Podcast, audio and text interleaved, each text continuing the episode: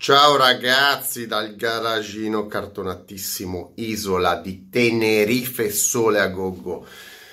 Questa mattina, sabato, così mi libero la giornata dei video, mi faccio, mi sparo subito questo video su, su mie considerazioni eh, riguardo la Tesla Model 3. Perché io ho fatto tre video, ma erano video a caldo, uno direbbe, eh, ma è la situazione, eh, ti hanno pagato. Eh, cioè, no, no, vi dico le mie considerazioni. Prima di tutto non conoscevo Andrea, persona estremamente simpatica, disponibile, cioè ci si può subito eh, fare delle risate. Non lo conoscevo. Fino a quel momento io non conoscevo Andrea, non sapevo qual era la sua Tesla, non avevo mai guidato una Tesla 3 in particolare. Andrea mi ha parlato prima, siamo andati a prendere un caffè, di fare quei video. Tutti i miei video sono in diretta, non sono tagliati. Quello che ho detto lo confermo al 300% e è visibile a tutti. Non c'è un montaggio, mi sono sbagliato, non mi sono sbagliato. No, quindi sono l'unico che fa dei video eh, in diretta e già questo dovrebbe farvi capire. Però adesso do, con questo video, do una lezione, sedetevi, prendete quello che volete, do una lezione a chi mi segue, ai miei utenti, perché ho visto un bel po' di commenti, tre video stanno andando a pacco, vedo un sacco di commenti, vi do una lezione a voi che mi guardate e anche ai giornalisti, giornalisti che guardate i miei video, vi do una lezione di giornalismo a gratis. Allora, prima di tutto, io ho visto sotto i miei commenti eh, un sacco di gente, e non solo su, su, YouTube, ma anche su Instagram, insultare le macchine elettriche, la Tesla in particolar modo. Io non ne ho mai parlato in maniera eh, eccessivamente entusiastica e continuo a dirlo, l'ho detto anche ad Andrea. Eh, dall'altra parte invece sono arrivati quelli pro Tesla che sono ringalluzziti e questo non va bene, questo si fa il solito schieramento. Allora, adesso io vi faccio le considerazioni e vi dico come si fa una prova di un'auto. A parte i filmati che ho fatto genuini, in realtà un videomaker poteva farli, un videomaker poteva farli meglio dei miei, ma non avrebbe avuto il mio successo. La differenza tra me e il videomaker è che io spacco, il videomaker non spacca un cazzo, ecco, spacca i maroni al massimo. Ecco, il discorso è che va analizzata la macchina, non che merda è la macchina a priori o che figata è la macchina a priori. Va analizzata. Io ve l'ho fatto vedere tre video e ho analizzato in tre situazioni la macchina.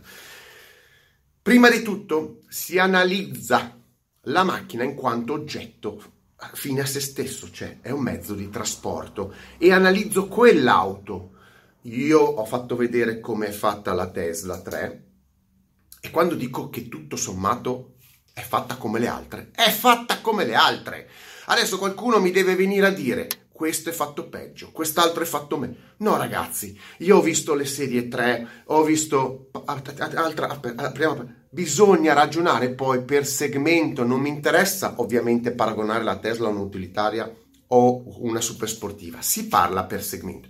La Tesla se la gioca con quelle macchine lì, la Giulia, la mm, la serie 3, la, la C, l'Audi A4, queste sono le macchine, poi ci potete aggiungere una Lexus, però queste sono le macchine. Saloon car, cioè berline di fascia media, poi a seconda degli accessori possono diventare media lusso perché partono da meno di 50.000 e superano i 50.000, però questo è il target. Quindi la Tesla è fatta qualitativamente peggio delle altre? Tutte le macchine, ve lo dico io, sono dei grandissimi tombini. Ci sono dei, dei, delle parti che è meglio la BMW, delle parti che è meglio la Tesla, delle parti che è meglio la Mercedes, ma ragazzi, se la metti sulla, sulla base specifica della qualità costruttiva, uno vale l'altro, vi, tam- vi tappate gli occhi, sono lì. Tanto i costruttori ragionano tutti allo stesso modo, utilizzano più o meno gli stessi fornitori, utilizzano le stesse tecniche di costruzione sono uguali. Mettetevelo nella testa a me che uno mi arriva lì. No, però la qualità di questo pulsantino. Siete lobotomizzati, non sapete. Ve lo dico, chi ragiona così non sa fare il eh, critico di auto. Ragiona per dettagli, perché a fronte di un dettaglio che criticate ve ne potrei dire altri eh, a sfavore del prodotto o a favore. Quindi Quindi prima cosa, vi ho fatto vedere la Tesla. Si può criticare lo stile? È vero, lo stile della Tesla 3 non mi piace particolarmente, si poteva fare di più, però è una macchina costruita come work car. Poi farò una, una puntata sulle work car. Le macchine costruite be- per, per, essere vendute in tutto il mondo sono generalmente deludenti e un po' piatte. È meglio la BMW come stile? Mm, può essere. È meglio la, l'Alfa Giulia? Mm, può essere. Dire che è una merda, eh, che stilisticamente è pessima, non è così perché ha i suoi eh, pregi volumetrici, magari non è bello il paraurti, l'ho criticato anch'io, eh, anche la cosa dei cerchi, che l'ho scoperta, non pensavo che fossero dei copricerchi, sono fatti bene i copricerchi, fanno, que- tra l'altro i cerchi sotto sono in lega, sono più brutti dei copricerchi, cioè i copricerchi sono più belli dei cerchi, fantastico. Quindi eh, è una critica fine a se stessa, ha dei copricerchi che hanno la funzionalità a cui servono, ridurre la penetrazione aerodinamica è come criticare su una lancia eh, delta integrale i ventoloni che si appiccicano ai cerchi per ventilare i freni. In questo caso servono all'aerodinamica. Quindi per me non è una critica, una macchina che ha i cerchi, in, le calotte in plastica, se hanno un significato, sono interessanti. Poi li potevano fare in alluminio, vabbè ho capito ragazzi, a me sembravano addirittura in alluminio, ve lo dico fatti bene, non, non, infatti bisogna rubarli. Scherzo. Comunque, ho descritto la macchina, volumetrie, certo qualcuno mi dice dovrebbe, avrebbe dovuto avere il portellone, buono, una buona critica, avrebbe, però avendo il tetto in cristallo diventava complicato gestire le aperture. È un problema realmente complicato se si parte a voler fare tutta una macchina con il tetto in cristallo molto bello. Alcune finiture interni non sono eccezionali, ragazzi, potrei farvi la lista, a incominciare dalle Mercedes, che porcherie usano di plastiche. E sono assemblati bene. Ragazzi, la macchina che ho guidato io, 30.000 km, non aveva uno scricchiolio. Eh, la, la, pelle era ecopelle. Certo, non è una pelle. Mm, io purtroppo non sono tra quelli che amano uh, i sedili in pelle in maniera esagerata. Ho macchine con i sedili in pelle, ehm, ecopelle, magari si, la, si, si, si, danneggia di meno, però non vi piace. Se non vi piace, rifate, non comprate la ecopelle, non so neanche se è di serie, non mi interessa, ve li fate rifare da qualcuno. Eh, non vedo il problema, sì, tutto sommato un'ecopelle che durerà, non lo so quanto durerà, non è quello il problema secondo me dell'auto. Poi ho fatto un test da passeggero per gustarmi l'ambiente e vi devo dire che un passeggero sta estremamente comodo, è spaziosa la macchina, è spaziosa. Tra l'altro il passeggero non c'ha nulla da fare, c'è uno schermo, non, la, ecco la macchina è vuota. Lo schermo che non ho voluto analizzare perché se io analizzo una macchina non parto come fanno certi personaggi incompetenti da, dall'infotainment, non me ne frega, io sto analizzando una macchina, non un computer. Quindi io ho preso la Tesla 3 e l'ho analizzata come auto. Voi prendete una macchina e ci giocate col computer, non state analizzando un'auto, state giocando con un computer a casa. Quindi Andrea mi ha spiegato un po' dell'infotainment. Non ne ho parlato perché non mi interessa. È una cosa molto complicata, molto complicata, molto completa e bisogna saperci, saperlo usare, usare. Però funziona bene effettivamente da tutte le funzioni della macchina è un computer molto molto molto ben fatto eh, poi che sia messo lì nella plancia centrale vi devo dire la mia eh, tra l'altro guidandola dà meno fastidio averlo grosso centrale che come la Mercedes davanti perché non hai non ti dà fastidio agli occhi tu hai la visione diretta della strada, eh, avendolo spostato sulla destra, mentre chi lo mette davanti non ha capito nulla. Vabbè, ma quello non è inutile, cosa, cosa devo dire? Eh, è un mio gusto personale. Quindi l'ambiente da passeggero è molto ampio, il tetto in cristallo, eh, non ha vibrazioni. Eh, la cosa che mi ha sorpreso di più è che è molto ben fatto l'impianto di sospensioni Ragazzi, abbiamo guidato a Brescia, ci sono delle strade pessime, ma pessime, ma pessime, una cosa immonda, farò un video anche su questo. E la macchina ammortizza e supera qualsiasi tipo di crepa, buca o dosso in maniera esageratamente soffice.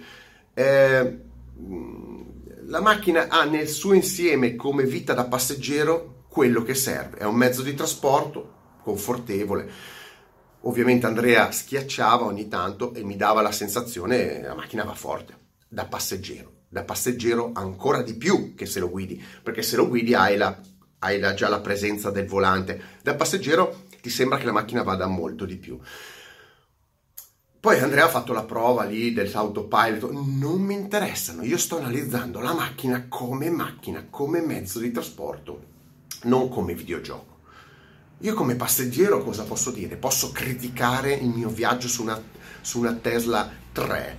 No, perché è straconfortevole, perché non è assente da rumori, perché ehm, sembra di stare in un salotto, anzi è meno rumoroso, forse il salotto di casa è un po' più rumoroso, magari il vicino che ti trapana nella... No, effettivamente da passeggero anche dietro, non ho fatto i giri dietro, ma mi sono seduto, è molto ampia, io sono alto, cosa vi devo dire? Si ha una vita da passeggero eh, ottima. Quindi abbiamo capito più o meno dove stiamo andando. Il punto cruciale che io volevo affrontare era la guida. Perché, ripeto, la Tesla 3 io non l'ho presa come videogioco, eh, um, l'ho presa come auto e come auto va analizzata. Lo step successivo era guidarla, devi guidarla.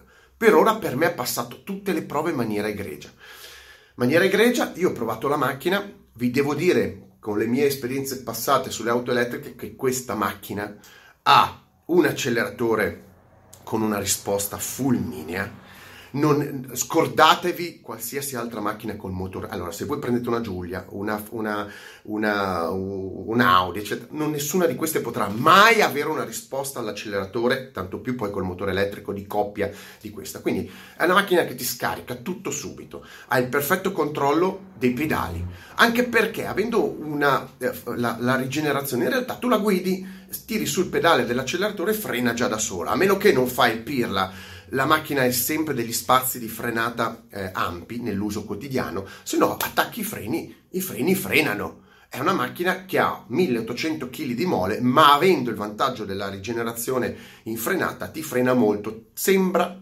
percepito inferiore.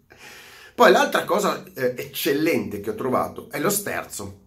No, il volante fa schifo. Ecco, il volante fa schifo. Il volante, il volante secondo me uccide quella macchina. Avessero speso 100 euro in più, l'ambiente ne avrebbe guadagnato, mentre ne perde molto il volante, col volante. E il volante ha due pulsanti che io non ho toccato perché non mi interessa l'infotainment, ma ho guidato la macchina. Ho fatto un video dove lo dimostro. La macchina, lo dico, macchina ha uno sterzo esageratamente buono per essere un'auto eh, da uso quotidiano di serie. Quando tu hai un acceleratore che ti risponde eh, benissimo, hai uno sterzo che gira la macchina porco Giuda sta giù ed è diretto. Ragazzi, ha uno sterzo che è quello di una Lotus. Ha la risposta di una Lotus, di una macchina leggera. E poi tu chiedi, ma come fa una macchina da 1800 kg a entrare in curva e nelle, e nelle rotonde così? Perché entra e ci sta. Non ha rollio e beccheggio. Se voi prendete una normale Mercedes, BMW, quello che è, non le fa così le curve, non entra così. Perché? Perché ha tutto il baricentro, tutte le batterie basse, più tutto il peso che, che, avete è in basso, meglio la macchina si comporta. È quello che ho sempre detto, un conto è fare una macchina elettrica partendo da una piattaforma dedicata. È un conto, come fanno molti, prendere una macchina e elettrificarla. I costruttori ci pigliano per il culo, avete capito? Prendere una Golf, elettrificarlo, prendere una, una Mini, elettrificarla in quel modo non hai nessun vantaggio. Il vantaggio ce l'hai se crei una piattaforma. In quel modo tu tutto il peso ce l'hai in basso e guidare una macchina da 1800 kg col peso sul pianale e una invece sparso a cazzo è diverso. Di conseguenza, la macchina è buona in tutti gli aspetti, è migliorabile, ma tutte le macchine sono migliorabili. Eh, faccio dei miei ragionamenti su quello che mi ha detto Andrea, perché mi devo fidare di lui. E lui ha detto che fa la macchina è data per oltre 500 km, però lui ne fa 450. Lui vive senza ricarica, vive, cioè lui fa esclusivamente ricarica supercharger, dove ci avete visto. Quindi 30.000 km e ci è arrivato anche a Capo Nord. Eh, il bello è che tutto il computer ti, ti preimposta tutti gli step di guida, cioè tutte le fermate che servono. Poi potete anche caricarla da casa con qualsiasi mezzo. Ma al di là di questo, io ho visto quanto è veloce. In realtà il tempo di, di un caffè, eh, una brioche, quello che è, la macchina era già carica e me l'ha portata scarica al 19%. Quindi sono rimasto basito per quanto è veloce la ricarica. Eh, dire oggettivamente che eh, fare 450 km, fermarsi per mangiare un panino, un caffè e farne altri 450 sia un limite, eh, ragazzi, io quando viaggio con le macchine a benzina, purtroppo anch'io mi fermo e, e, e mi fermo, faccio un panino, un caffè, quello che è, a meno che non girate sempre attorno, parlo nei, nei, nei, nei viaggi lunghi.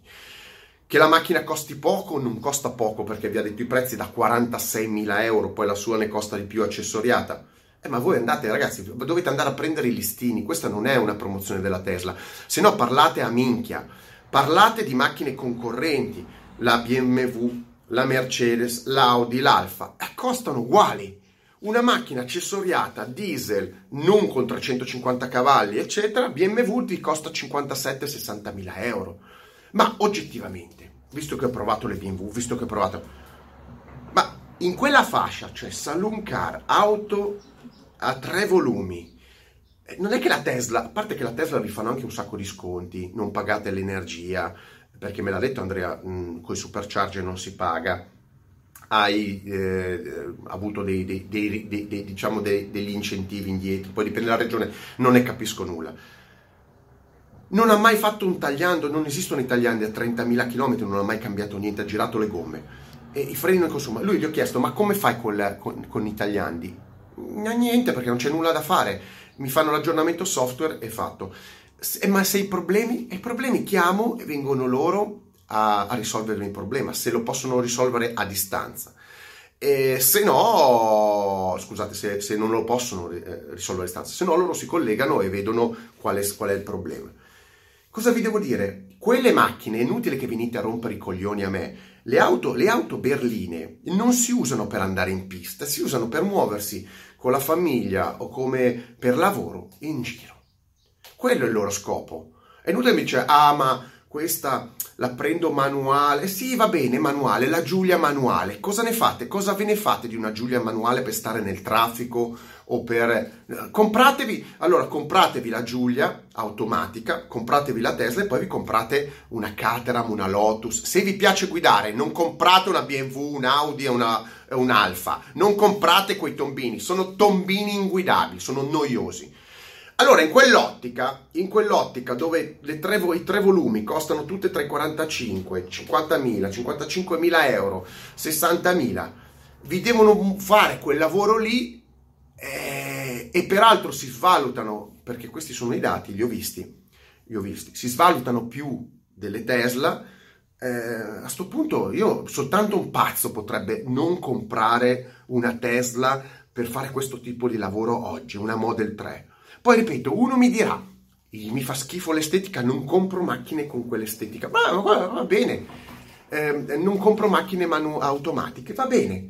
Ma se uno ha quell'ottica lì e, ehm, e guarda, guarda realmente quanto tempo passa in auto, perché la macchina la vedi da dentro, la qualità della macchina, la, la, la, il piacere di guida lo vedi da dentro, mica da fuori. Sì, poi compratevi una Spider se vi piace una macchina, compratevi una coupé, compratevi un'auto storica se vi piace vedere la macchina. Sono tutti tombini. Perché pensate che la, adesso l'Alfa Romeo Giulia è una bella macchina? È una bella macchina. Se mi dite che è una bella macchina, non capite un cazzo di belle macchine. Un, la serie 3 è una bella macchina. Non capito. L'Audi è una bella macchina. Lasciate stare, appoggiate quello cofanetto che avete sopra le spalle e datevi all'ippica. Quelle non sono auto, sono dei tombini per muoversi con più o meno varianti di stile, sono tutte uguali. Continuo a dire l'Alfa uguale alla BMW, la BMW uguale alla... La Tesla è uguale esteticamente, non cambia niente, magari è un po' più diversa. Eh, ma quello che cambia è sotto. La tecnologia che c'è sotto è radicalmente diversa. Ripeto, non ha nessuna ragione di esistere comprare una BMW, un Audi, un Alfa quando esiste la Model 3 ma è nettamente è imbattibile su qualsiasi dato di guida. No, ma no, ma il feeling. Ragazzi, ve lo dico io. Lasciate stare. Prendete la Giulia che volete, gli dà la Tesla S, gli dà tre giri. Eh, la Tesla 3. Poi, se, ripeto, se volete inventarvi le scuse, inventatele. La realtà dei fatti è che in quella fascia di mercato precisa, non sto parlando di utilitarie, qualcuno dice eh, costa troppo il doppio. E eh, vabbè, ma perché scusate? Se la Tesla Model 3 costa 45 e voi la volete pagare 22, e perché allora non fate lo stesso discorso delle altre macchine? Andate a comprare le BMW a 50.000 euro, 50.000 euro un diesel base BMW, eh, 50.000 euro una Giulia, ma è un insulto al, al cervello, all'intelligenza, 50.000 euro a SUV inutili. Stiamo parlando di una macchina che ha un suo perché ed ha un perché che viene dato anche da vantaggi economici sul recupero dell'energia, insomma, che non pagate. Poi io non voglio addentrarmi in questo discorso su salvare il mondo, batterie riciclo, eccetera. Questi non andiamo a finire da nessuna parte. Un giornalista dovrebbe analizzare quel prodotto e dire cosa va e non va in quel prodotto. E nella Tesla Model 3, devo essere onesto, è a mani basse la migliore berlina media, medio lusso che esista al mondo, non in Italia. E le altre saranno cazzi degli altri a farla meglio. Sono cazzi degli altri a farla meglio. Ma il value for money di quella macchina è altissimo. È una macchina da 9, le altre stanno a 7 e questa vale 9. E voglio che qualcuno critichi in maniera oggettiva l'oggetto, non soggettiva. Avete capito? Mettetemi like, extra like e mega like. Imparate a ragionare per freddamente per prodotto e cosa porta sul mercato. Non vuoi mettere una BMW con la Tesla. La BMW viene demolita dalla Tesla 3 in qualsiasi parametro, che non sia il parametro soggettivo, è più bella di estetica. Vabbè. Quella, vabbè, il problema è che non sapete, non avete ancora imparato a valutare le cose. Ciao!